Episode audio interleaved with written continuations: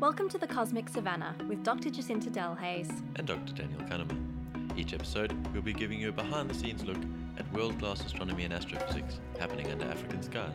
Let us introduce you to the people involved, the technology we use, the exciting work we do, and the fascinating discoveries we make. So sit back and relax as we take you on a safari through the skies.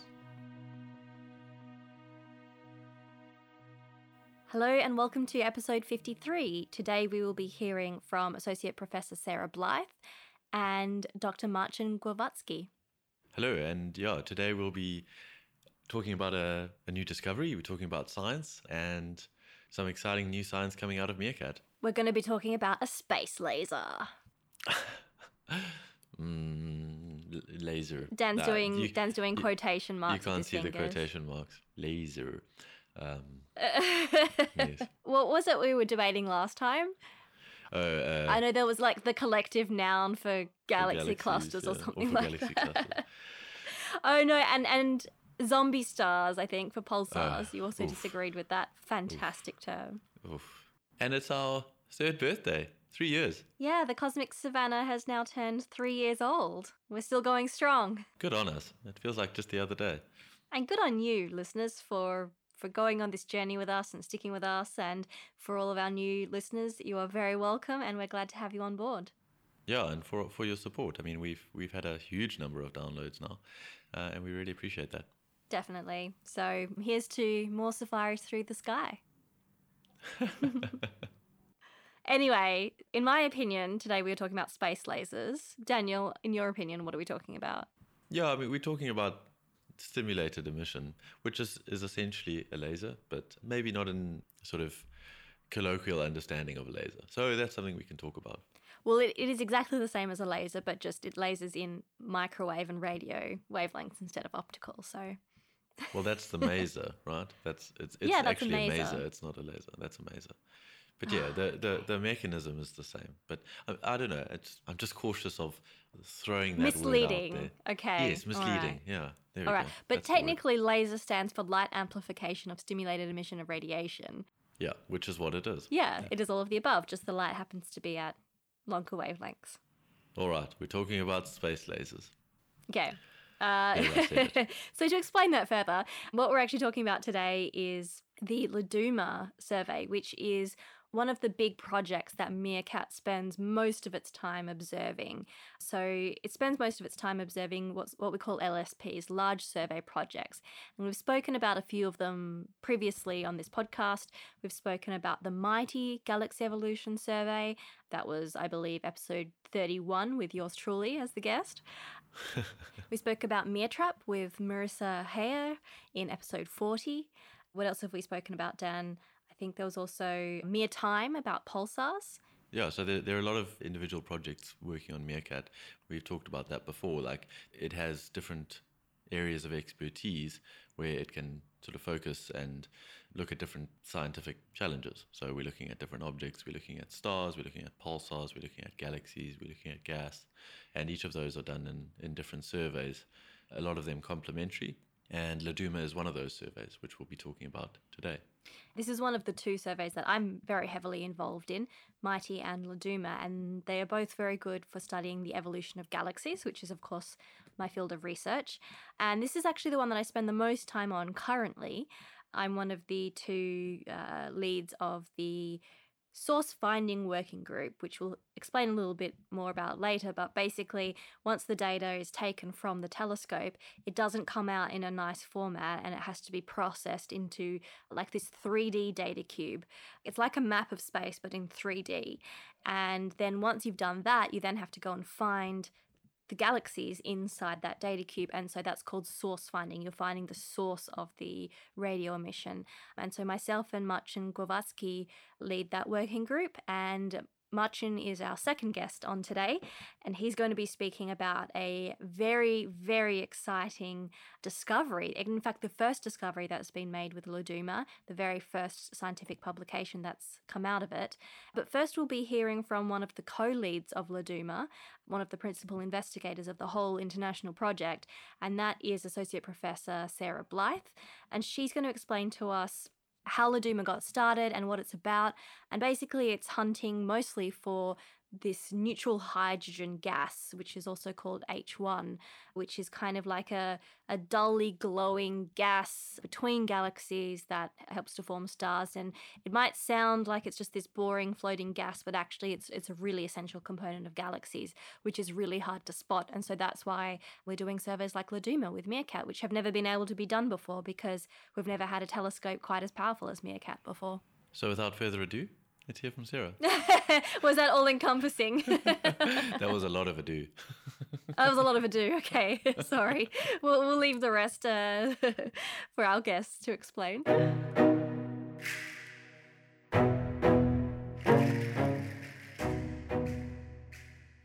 With us today is Associate Professor Sarah Blythe from the University of Cape Town. Welcome, Sarah. Thanks very much, Jacinta and Dan. It's great to be here. Welcome to the Cosmic Savannah. So, Sarah, you and I know each other very well. You were, in fact, my boss, I guess, for the last few years when I was a postdoc at UCT, and now we are colleagues, now that I have ascended the ranks to lecturer. Tell us how that was, Sarah. No, we don't need to talk about that. It was a pleasure, Dan. It was a pleasure. Oh, that's course, the right answer. And you and Dan know each other quite well, don't you? For many years. I think I've known Dan since he was a PhD student even. Long time now. Why do we have to say a long time, Sarah? It was just the other day. We don't need to date this. No, none of us need to be dated. Okay, so we know you well, Sarah, but for our listeners, can you tell us a bit about yourself? Sure. So I'm Associate Professor Sarah Blythe, and I'm based up at the University of Cape Town. Did my PhD actually originally in physics and then moved over into astronomy for my postdoc. And I've been at UCT since 2007. I was a postdoc first and then I started off as a lecturer. And since then I've been a member of the faculty teaching Introduction to Astronomy to first year students at UCT and doing research in extragalactic astronomy. And now you are heavily involved working with the MeerKAT telescope, is that right? That's right. We're very excited because it's been a long time coming. We actually were involved right at the very beginning before MeerKAT was even built, thinking about what surveys we could do with the telescope. And so it's really exciting now that it's actually working so brilliantly that we can start to do science with it. And you're leading one survey in particular, or you're a co-PR on the LADUMA survey, right? That's right. My two colleagues and I, Professor Andrew Baker from Rutgers in the US and Professor Benne Holwerda from the University of Louisville in Kentucky in the US, the three of us together co-lead the LADUMA survey on the MeerKAT. LADUMA stands for Looking at the Distant Universe with the MeerKAT Array and will be one of the deepest observations of neutral hydrogen gas in galaxies ever to be done. Okay, so when you say deep, what does that mean? That means that we're going to stare at one patch of sky for around 3,500 hours. So because of the MeerKAT's very wide bandwidth, in other words, its frequency range, it will enable us to be able to measure the emission from neutral hydrogen gas back to when the universe was only 1/3 of its current age. That's pretty far back. That's pretty far out. So maybe we can just unpack that a little bit more. So, you know, in terms of deep, right, we're looking very, very far back into the universe. You said 3,500 hours. So is that kind of the equivalent to a 3,500 hour exposure of an individual patch of sky? So it's a little bit different for optical and radio astronomy, Dan. In radio astronomy, the signals from outer space are really weak. And so we have to observe in the radio for much longer than we would ordinarily observe with an optical telescope. Starlight is much more energetic and the signals are much stronger. So we are able to see far more distant galaxies in their starlight much more easily than we can in the radio. So radio telescopes need to be built really big, so that they can be very sensitive, so that we can pick up these very faint signals from very distant galaxies. And then you mentioned, you know, there's a wide range of bandwidths. So when you're looking back, are you looking in all of these bandwidths, all of these frequency ranges simultaneously, or are there different signatures at different distances or in, you know, different times in your observation routine? Right, so you can think of the radio telescope a little bit like tuning your FM radio to pick up signals at different frequencies. And on the MeerKAT, we'll be using two of the receivers, the L-band receiver, the ultra-high frequency or UHF receiver, and that they cover slightly different frequencies. And the UHF receiver covers very low frequencies, and that's where we will see emission from neutral hydrogen gas, which is very far away. So as the light travels from very far away, it gets stretched to longer and longer wavelengths, and in other words, lower and lower frequency. And so we need to be able to measure how much it's stretched out. And so the lower frequency band of MeerKAT allows us to see the light coming from neutral hydrogen gas from very far away. So this is redshift, right? That's correct. That's redshift. Okay, so the higher the redshift, the more distant the gas that we're looking at, and the lower the frequency. And the lower the frequency. That's right. To us, right? Okay, so you've talked a lot about hydrogen gas. What is that, and why is it important? And why do we want to study that? So the hydrogen gas is one of the major components, along with the stars and dark matter in galaxies. And the hydrogen gas is what eventually is used to form stars. It's the fuel for star formation. And so it's a very important part of a galaxy. But until recently, very little has been known about the neutral hydrogen component of galaxies beyond galaxies in the local universe. And this is because the signal that comes from neutral hydrogen gas is very weak, and our previous generation of radio telescopes could only observe the signals coming from quite nearby in the universe. Otherwise, they would have had to observe for ridiculous numbers of hours, even more than thousands and thousands of hours, to see anything. And so the exciting part of what the MeerKAT brings us is it allows us to probe what the gas is like in galaxies at much greater distances than we've ever been able to do before. So it's really, really exciting and leading up to the Square Kilometre Array kind of science that we hope to do once that larger part of the telescope has been built. And the name LADUMA, as you said, looking at the distant universe with the MeerKAT array. Okay, we've talked about MeerKAT. We've talked about the distant universe. But that's actually a really clever name. Do you want to explain more about the meaning behind that? Yes, it's got quite a few meanings. In fact, we were putting in the proposals around the time of the Soccer World Cup 2010. And so LADUMA was a really nice topical word at the time because LADUMA means it thunders in Zulu, and it's also what people shout when a goal is scored in soccer. It had a bit of a soccer theme. But in addition to that, the volume that we will be looking at in space as we look out in the universe, because of the changing frequencies of the MeerKAT receiver, we end up looking at a shape in space that is like the shape of a vuvuzela, one of those trumpets that people like to blow at soccer matches in South Africa, a very famous instrument. And so it all fits together quite nicely, the LADUMA, the vuvuzela, mapping out the space that we'll be looking at in our survey. If you watch the 2010 World Cup, I believe it was, which was held in Cape Town, and the TV, the noise in general, in South Africa, and the noise from the crowd was blaring with these like kind of horned instruments that they were the vuvuzelas, which I'm now the proud owner of one very plastic vuvuzela, which I bought at the Cape Town, what do you call it, the stadium? Yes. Cape Town Stadium. Cape Town Stadium. Yeah. Dan, can you give us a rendition of the LADUMA cry? I think, no, I have my vuvuzelas at home, but I think that we can... Oh, the LADUMA cry. Yeah. I don't know if, I'm prepared to do that. I think what we can do is either we can splice in both a vuvuzela and a LADUMA, or we'll just add it to the blog. We can do a YouTube link. Maybe, yeah. I don't think we need to torment our listeners with the vuvuzela on the podcast. I think it drove quite a few of the crowd mad when they couldn't really hear what was going on. But it's a very South African thing, and it does show the crowd's appreciation of the soccer. I love them, and I think that the feeling I have towards them is if you don't have one in your hand, it's a very irritating instrument.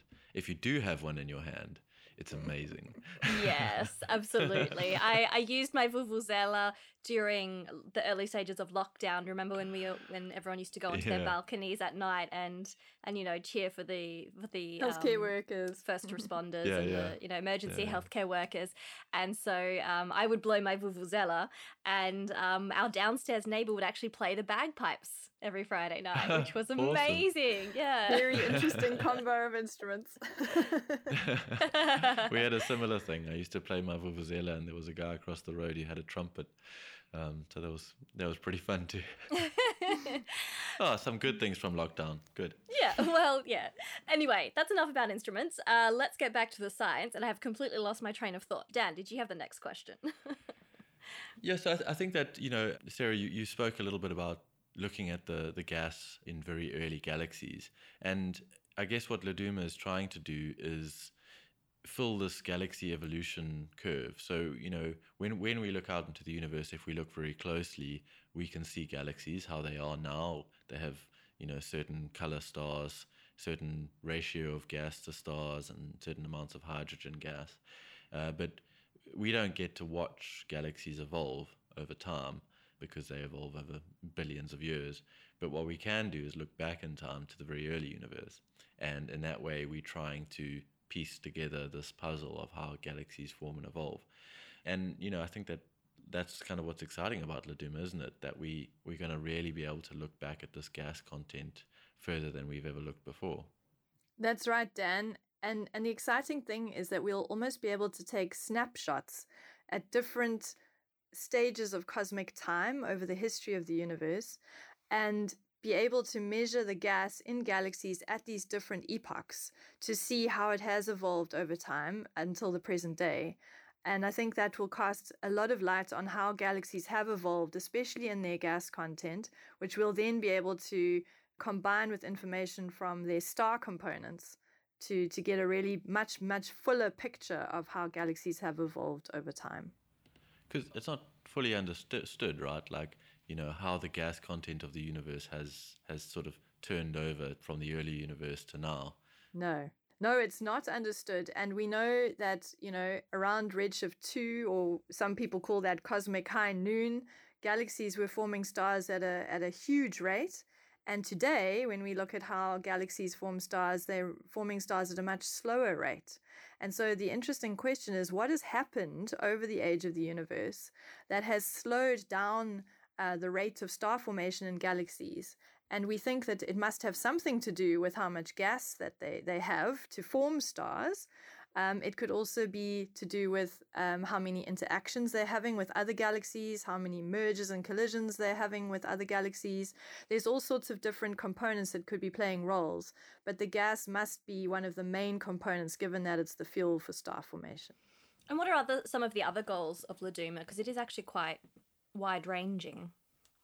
We would like to measure how the overall cosmic gas density of the universe has evolved over the age of the universe. We know how to measure that in the local universe by adding up all the gas that we find in galaxies in the local universe, but we can't, until now, we've had to probe it indirectly using other methods.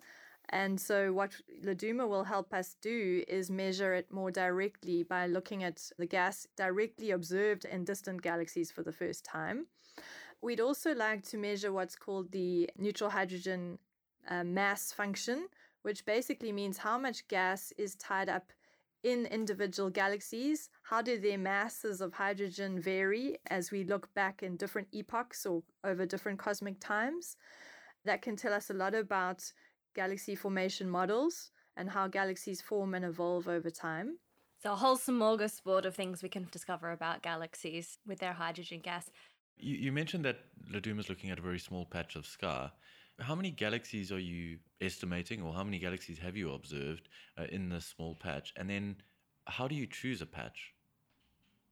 That's a good question.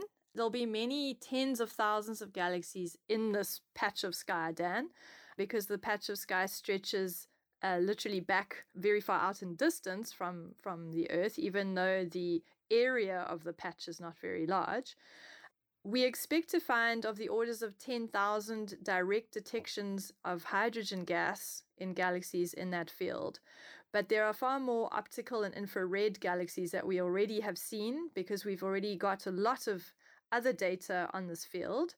The field was chosen because it's actually a patch of sky that's very rich in data that's already been taken with many telescopes. We've got infrared data, we have optical data, we have a lot of optical spectroscopy, which allows us to know what the redshifts of many of the galaxies are already in the field. And all this information together will help us piece together what's going on in the galaxies that we finally also measure in hydrogen emission. The patch of sky that we've chosen is called the Extended Chandra Deep Field South, and it also has a central pointing in the middle of the field, which is by the Hubble Space Telescope. So we have all sorts of really great imaging and spectroscopy on the field already. So it's a nice, well-studied specimen. That's right. But obviously not with radio up until now, right? Not deep radio until now. I think there's some very shallow observations. Nothing to the level of LADUMA, and nothing over the same area as LADUMA. Okay, so we're going to get deep space observations of the hydrogen gas in these galaxies that have already been looked at by Hubble and all of these other telescopes. That's right.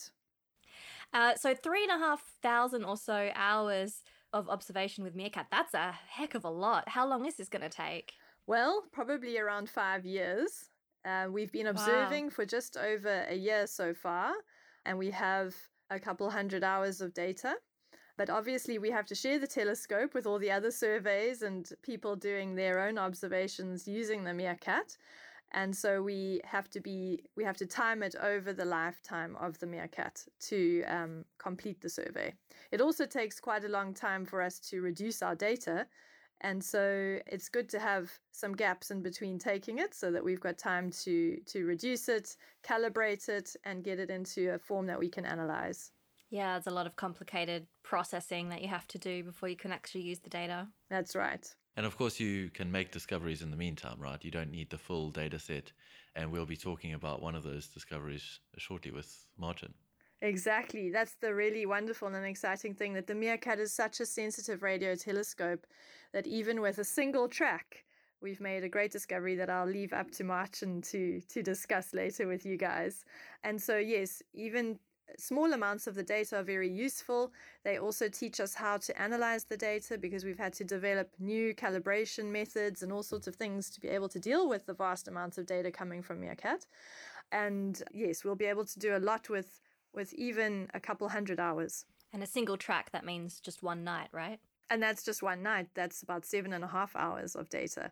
You can already see see signals. That's right. I'm not going to give it away. I can see that you're not going to give a spoiler for our next chat with Marcin. Great. So listeners, stay tuned to hear about what the big exciting discovery is. And how does it feel, lastly, Sarah, how does it feel to lead a big international team of researchers to study the distant secrets of the universe with one of the most powerful radio telescopes on Earth? No big deal. You know, it's been quite an exciting and long process. We actually put in our proposal to do this survey with MeerKAT when my oldest son was born, and he's about to turn 13. Oh my goodness! It's you know, it's been a really exciting journey. It's been a long time coming, and it's just so exciting that we're getting to the point now where we are taking data and making really exciting discoveries. We do this as a real team effort. There are three of us, as I said earlier, who co-lead the survey. We've each got our individual roles on it.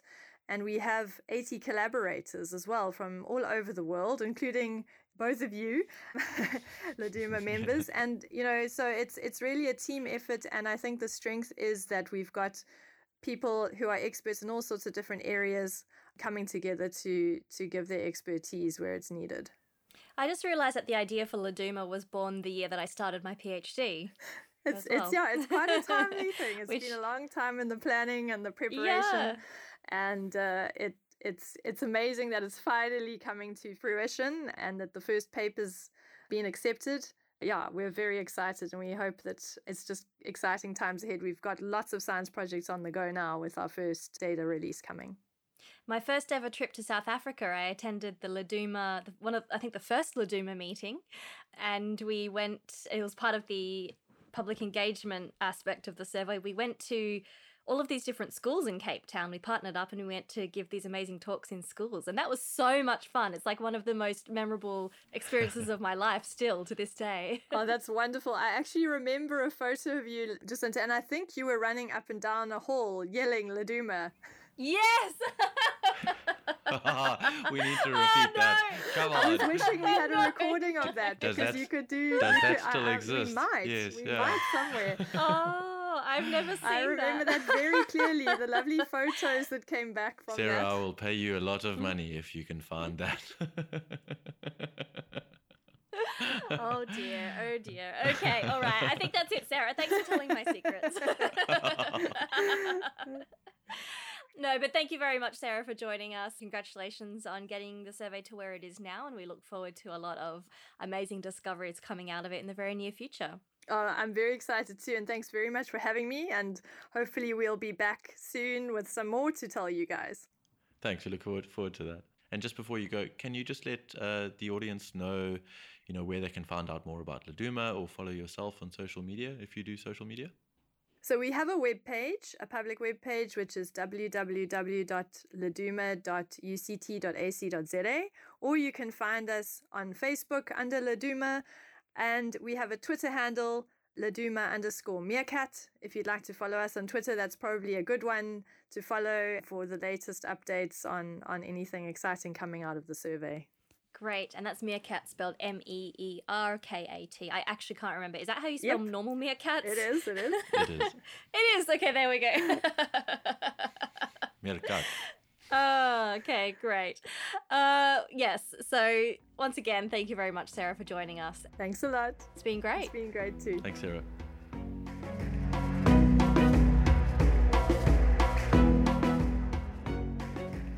We had a great chat with Sarah. I think that was awesome to hear the background for LADUMA, how it all came about.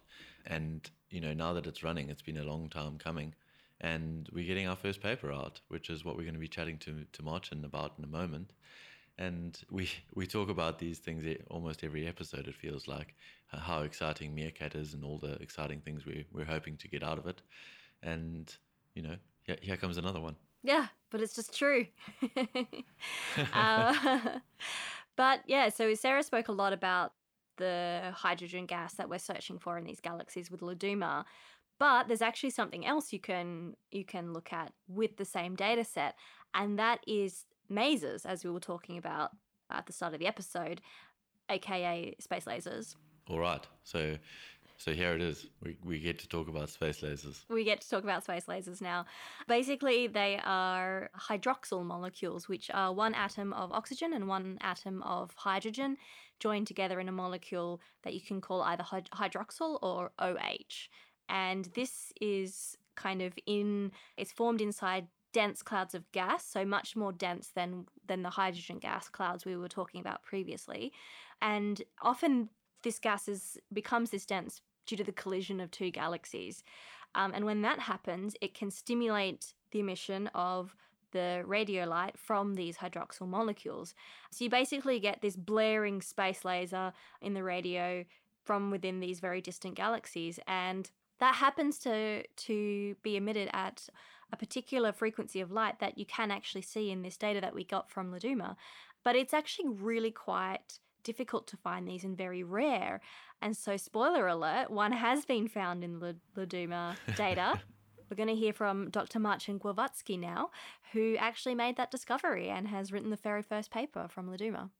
And we should point out that this is not what LADUMA was designed to detect, right? No, not at all. Well, I mean, partly, but mostly it was designed for detecting H1. And then some people came in and said, oh, well, do you know that there's actually OH can be found at these wavelengths? Maybe we can look for that. And so, that became a part of it, but it was actually designed for H1, as far as I know. Awesome. So we're getting additional science out of it. Absolutely. All right, let's hear from Marcin.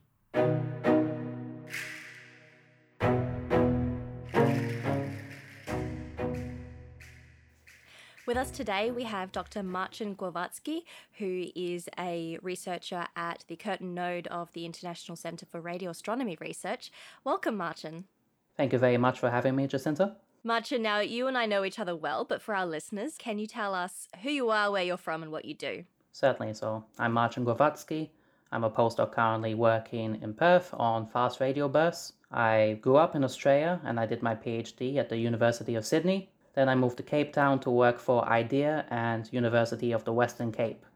There I was working on two main areas of research. One was H1 emission surveys or neutral hydrogen surveys with MeerKAT, and also the SIMBA hydrodynamical galaxy simulations. All right, and so you and I didn't know each other before, but we're both Australians who then moved to South Africa to work with the MeerKAT telescope. We actually were office mates, and now we are both back in Australia, in Western Australia, in Perth, although myself supposedly temporarily. Small world indeed. Okay, so you've been working on studies of hydrogen gas in galaxies and also simulations. Tell us a little bit about these simulations. You said it was called SIMBA. Yes, SIMBA. Not named after the brand of potato chips, but rather named as fun after the character from The Lion King. Okay, yes. So that's a South African brand of potato chips, right? Which we now know. Yes. This is a very useful set of galaxy evolution simulations that allow you to make direct comparisons to observations with upcoming surveys such as those on MeerKAT. So part of my work was making predictions for what we can expect to see with the MeerKAT telescope. Right, so you were predicting what we expect to see, but then you were also working with the LADUMA survey, right, and actually seeing things. Tell us about what LADUMA is and your involvement in that. Yes, so the comparison I made was directly to LADUMA. It stands for Looking at the Distant Universe with the MeerKAT Array.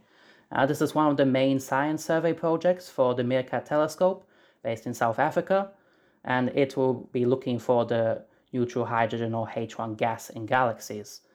It will also be the deepest such survey, and this is achieved, one, by using a fantastic telescope such as MeerKAT with great sensitivity, and two, by using it for a really long time. So we'll be spending over 3,000 hours looking at one patch of the sky, so we can go further than we ever have with this kind of survey. Okay, so now Marcin and I actually work very closely together because we are the co-leads of what's called the LADUMA Source Finding Working Group. So Marcin, can you explain to our listeners what source finding is and why do we need to do it? Source finding is literally looking for the source. So we need to identify the galaxies that we detect in neutral hydrogen, and it's very important to be careful that we find everything that is there to be seen and we don't have any false positives. So there's a few ways you can do that. One way is just visual source finding using a human to look at the 3D data cube that comes out of MeerKAT. Which is what you do. Yes, that's what I've been leading. And we can also look at automated or algorithms to help detect, so it's not so much of a strain on people who can still make mistakes. So we're using the two together to come to the best solution to get the best results. Right, so I'm leading the automated source finding one, and I guarantee that the automated source finder definitely still makes mistakes. So we're trying to find the best solution of all of the above. Yes. Okay, so once you get the data from the telescope, and we've got this particular data set from LADUMA, we then process it and make kind of like a 3D cube, like a map of the sky in 3D. And then we have to go and find the galaxies and all the sources of emission, of the sources of light, of radio light. Now, you started doing this a while back, Marcin, and you found a really interesting object, right? Yes, indeed. So I'll take you back to the wonderful times known as 2020. Don't we want to forget those times? The joys of lockdown. Mm-hmm. This was a period of time, as I'm sure many people in South Africa and around the world were familiar with, but lockdown was quite strict in South Africa. We, for a while, couldn't even go out for exercise. But luckily, I had a decent enough setup. And part of my work was looking at these 3D cubes that came out of MeerKAT. We were trying to work on how we should best reduce the data for this very deep, very long survey, so we can combine all the observations and get the best results. And part of that involves looking at the cubes for data verification. So one afternoon when I was working from my desk or dining table from my apartment, I was taking a look at some of these cubes. At the lower radio frequency end. Basically, this corresponds to galaxies that will be further away from us. It's because of the redshift of the universe, right? How it stretches light the further away the light is coming from. Yes, exactly. I wasn't at the time expecting to find a detection.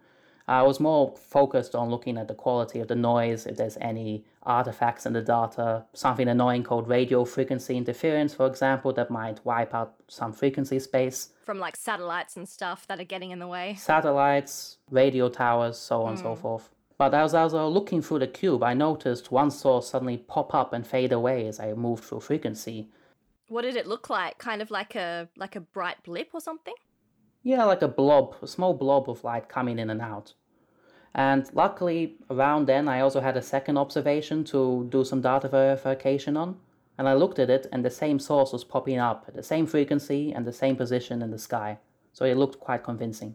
Okay, so you saw it in the same position in two different data sets. It's taken at different times. Yeah, taken at different nights, slightly different number of antennas between the two observations, so the fact that you see it twice makes it very convincing. So you think it's definitely a real source? Oh, I was sure of it once I saw it twice. Okay. So I thought to myself, well, this might be H1 in emission, quite a distant galaxy, not breaking any records, but still maybe this is something quite interesting because since it's so far away, it must have a lot of gas to be able to see it already in one night of observation. Since I had the position, I could look into the literature and see what other observations of that patch of the sky existed at different wavelengths, because different wavelengths gives us different information about space. And I found that there was a galaxy detected in other wave bands, including optical, and it had a measured redshift. The thing was, if it was H1, we'd have expected a redshift of 0.31, and this was a redshift of 0.52. So much further away. So this is distances. So if it was hydrogen gas, we expect it to be at a certain distance from us. And if it was, but you're saying that this signal wasn't, it was from much, much further away. Correct. Okay. And it turns out that this redshift of 0.52 corresponds not with H1 or neutral hydrogen, but with hydroxyl molecules, OH, one atom of oxygen and one atom of hydrogen. Okay, so it's an atom of oxygen and atom of hydrogen joined together to form something called OH or hydroxyl, right? Yes. Okay. Correct. So you did various tests and you decided, okay, this is definitely not the signature of hydrogen gas. This is the signature of hydroxyl or OH. Correct. Okay. So what's important about that? What's important about hydroxyl? So this sort of emission in hydroxyl is known as masing. So basically like a laser, but in a different part of the electromagnetic regime, so microwave, radio, and infrared. Okay, so not a laser, but a maser. A maser, correct. So this is a space laser, basically, but with an M. Yes. Cool. Yes. And not just a space maser, because in this case, we're looking at a galaxy which had just undergone a recent merger. So two galaxies have collided and formed a bigger galaxy. And this will make a lot of dense gas within the host galaxy, and this amount of gas, hydroxyl molecules, is so bright that we could see it with a radio telescope such as MeerKAT. So this is a space laser on the size of galaxies. So this is an epic space laser. Yes. In other words, the term is megamaser. Oh, megamaser. It's fun to say. There you go. A hydroxyl megamaser. Wow. Okay. So how was this megamaser formed? So as said, as two galaxies merge, you have a creation of a large amount of gas, and these molecules will start interacting with each other. If we take a simple case of one hydroxyl molecule, when it absorbs light or photon with energy equivalent to the wavelength of 18 centimeters, which is what we can see with a radio telescope, it will emit two photons. So when you have several molecules, then it starts being a feedback loop and you have a lot more emission building and building. When we're talking about the amount of molecules in two galaxies that have merged, that's a lot of emission. Right, so this is like booming out these 18 centimetre wavelength light. Yes. Which is what we can see with MeerKAT. Correct. And so what was particularly special about this megamaser? So there's a few things, and that's beyond the fact that it's cool that you found a space laser. I mean, it's very cool. It's very cool. That is, yes, extremely cool. One is that to date, there's only been a little bit more than 100 found So we don't have that many that we know about. More importantly, those have been to lower redshifts. The highest one to date had been a redshift of 0.27, and this one had been a redshift of 0.52, almost double. So to translate that, that redshift corresponds to something about 5 billion light years away. So it's taken the light from that galaxy 5 billion years to finally reach Earth. Right. Another way to put it, it's 58 followed by 28 zeros kilometers away from us. So okay. It's a bit of a trip. It's a bit of a trip. It might take you a while to get there. So this is the most distant known megamaser that's been detected at this wavelength. Correct. So I said before we only have 100 or so known, and this is important because OHMs or OH megamasers are important ways to study galaxies that have just merged, because these are galaxies undergoing interesting phases of galaxy evolution that we don't yet fully understand. So if you detect a megamaser, then you know the host galaxy just underwent a merger, and you can use that to understand galaxy evolution. But since this is the first one at high redshift, we can then start probing, especially as LADUMA takes more observations and gets more sensitive, and we can find more megamasers at higher redshift. We can better understand how galaxy evolution has occurred in the distant past. So we can understand more about how these galaxies are colliding and changing over time in the earlier epochs of the universe, right? Exactly. Okay, so this is a pretty epic discovery, and you putting out a press release, depending on when this episode comes out, it will either almost be released or has just been released, or hopefully it's on the day that this actually comes out. So congratulations for that. You've published a paper on this and you're putting out a press release, and so hopefully lots of people will be able to find out about this.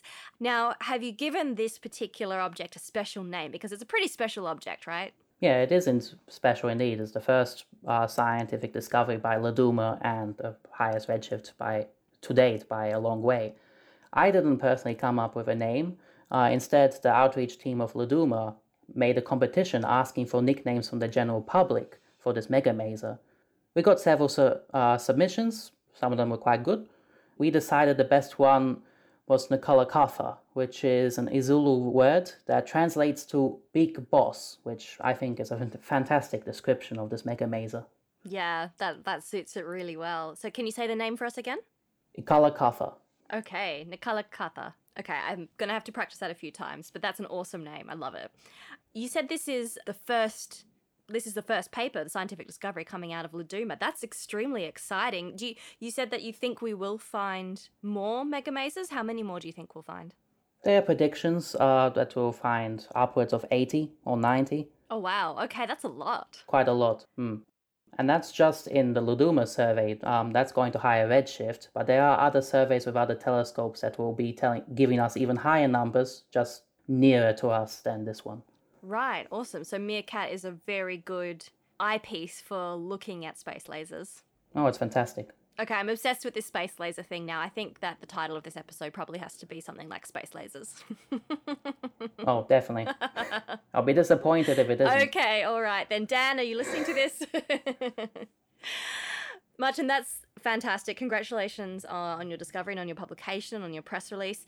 Do you have any final messages for listeners?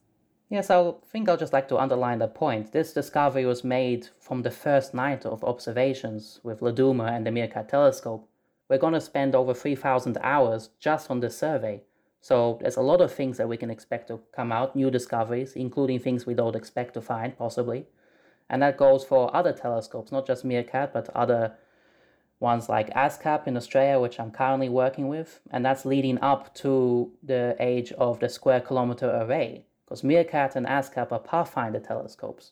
So the next generation following will be even better. So this is quite exciting. Awesome. I agree. It's just, yeah, I can't stop saying the word exciting, but it just really is. It's incredibly exciting. Okay, thank you so much, Marcin. Can listeners find you anywhere online? I have a profile page on the Curtin University and ICWA websites.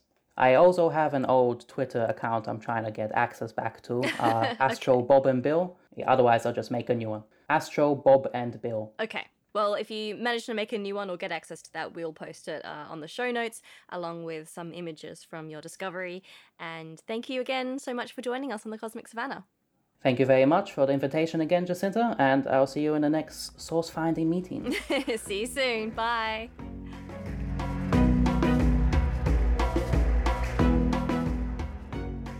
Thanks, Jacinta, for handling that interview. I assume we're still over Zoom, even though you're both in Perth. Yes, it was, and I can see a smile on your face, Daniel. What? Oh no, I just had a good chuckle at the two Australians trying to pronounce iNkalakatha. Yeah, we butchered it a little bit. I mean, I'm probably butchering it too, but I feel like I'm a little bit closer. There was a quite a crossover song some years back, probably giving my age away, called iNkalakatha by a guy called Mendoza. It was very popular in South Africa. So this is a word that many people in South Africa know. Yeah, I think almost everyone will know it. I don't know about the youth these days. I just speak for myself. Okay, can you say it for us again? iNkalakatha. iNkalakatha. Yeah, pretty good. Is that all right? Okay, I have been practicing. Yeah. And then the LADUMA, right? I mean, I don't know if I can really do a LADUMA. But as Come Sarah on. Said, when people score a goal, you know, the commentator will be very. You get it in Spanish too, when it's like goal. Anyway, we have that here, but it's LADU. But they'll go for ages, right? Like a minute, which I won't do. LADUMA. Okay. It's pretty fun. So, again, it fits with the Soccer World Cup theme, which Sarah was talking about. Awesome. Yeah, I've been to only one game at the stadium, as I said before, and it was so much fun. The atmosphere was amazing. Yeah. The 2010 atmosphere was something else too, but that really is giving my age away now. So. Alrighty. So I think we're swaying off the path of astronomy again. So I think we'll end the episode here. So just before we end, of course, we have our new tradition. Dan, how are you? Oh, I'm pretty well, thank you. In pretty good health, and kids are on holiday, heading up to Sutherland next week for a little bit of work and a little bit of holiday, which is lovely. Always nice to get away, get up to the telescopes, see some dark skies. So looking forward to that. How are you? Yeah, I'm good too, thanks. Can't complain. I've been doing some science. I've been doing the source finding for LADUMA, actually. Well, actually, now that our listeners know exactly what that is, I can explain it a bit more. I've been writing some Python code to have a look at the sources that were found by Marcin and his team, and the sources that I found with my team using a automatic program called Sophia, and then try and figure out which ones are the same galaxies and which ones are different. And also from a different program written by someone called Ed Elson from the University of the Western Cape. And yeah, just trying to figure out which of those galaxies are the same, which turns out to not be as easy as I thought it would be. I'm not sure why I thought it would be easy, but it wasn't. Welcome to science. And other than that, I'm particularly good because prior to recording today, we did a Harry Potter quiz, and yours truly was the victorious winner. Jacinta wasn't in such a great mood, so I kind of threw the game for her. You're welcome. Did you now? I see. No, well, that's really. The story that you'll stick with. Exactly. All right, and that's it for today. Thanks very much for listening, and we hope you'll join us again for the next episode of The Cosmic Savannah. You can visit our website, thecosmicsavannah.com, where we'll have the transcript, links, pictures, and other stuff related to today's episode, maybe a LADUMA and a Vuvuzela too. You can follow us on Twitter, Facebook, and Instagram at Cosmic Savannah. That's Savannah spelled SAVANNAH. You can also find us on YouTube, where audio-only episodes are uploaded with closed captions, which can be auto-translated into many different languages, including Afrikaans, isiXhosa, and isiZulu. Special thanks today to Professor Sarah Blythe and Dr. Marcin Glowacki for speaking with us. Thanks to our social media manager, Sue Marie Hatting, and our audio editor, Jacob Vine. Also to Mark Allnut for music production, Michal Wercek for photography, Carl Jones for astrophotography, Susie Karras for graphic design, and Justine Krugmanzer for transcription. We gratefully acknowledge support from the South African National Research Foundation, the South African Agency for Science and Technology Advancement, and the South African Astronomical Observatory and the University of Cape Town Astronomy Department. You can subscribe on Apple Podcasts, Spotify, or wherever you get your podcasts, and we'd really appreciate it if you could rate and review us and recommend us to a friend. We'll speak to you next time on The Cosmic Savannah.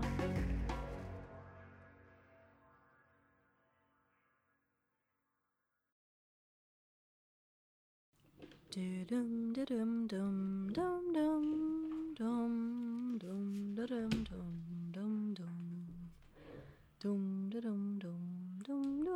dum dum dum dum. Oh, he's back. Actually, I just realized. Music. Yeah, old music. I just realized I was singing the Harry Potter theme song.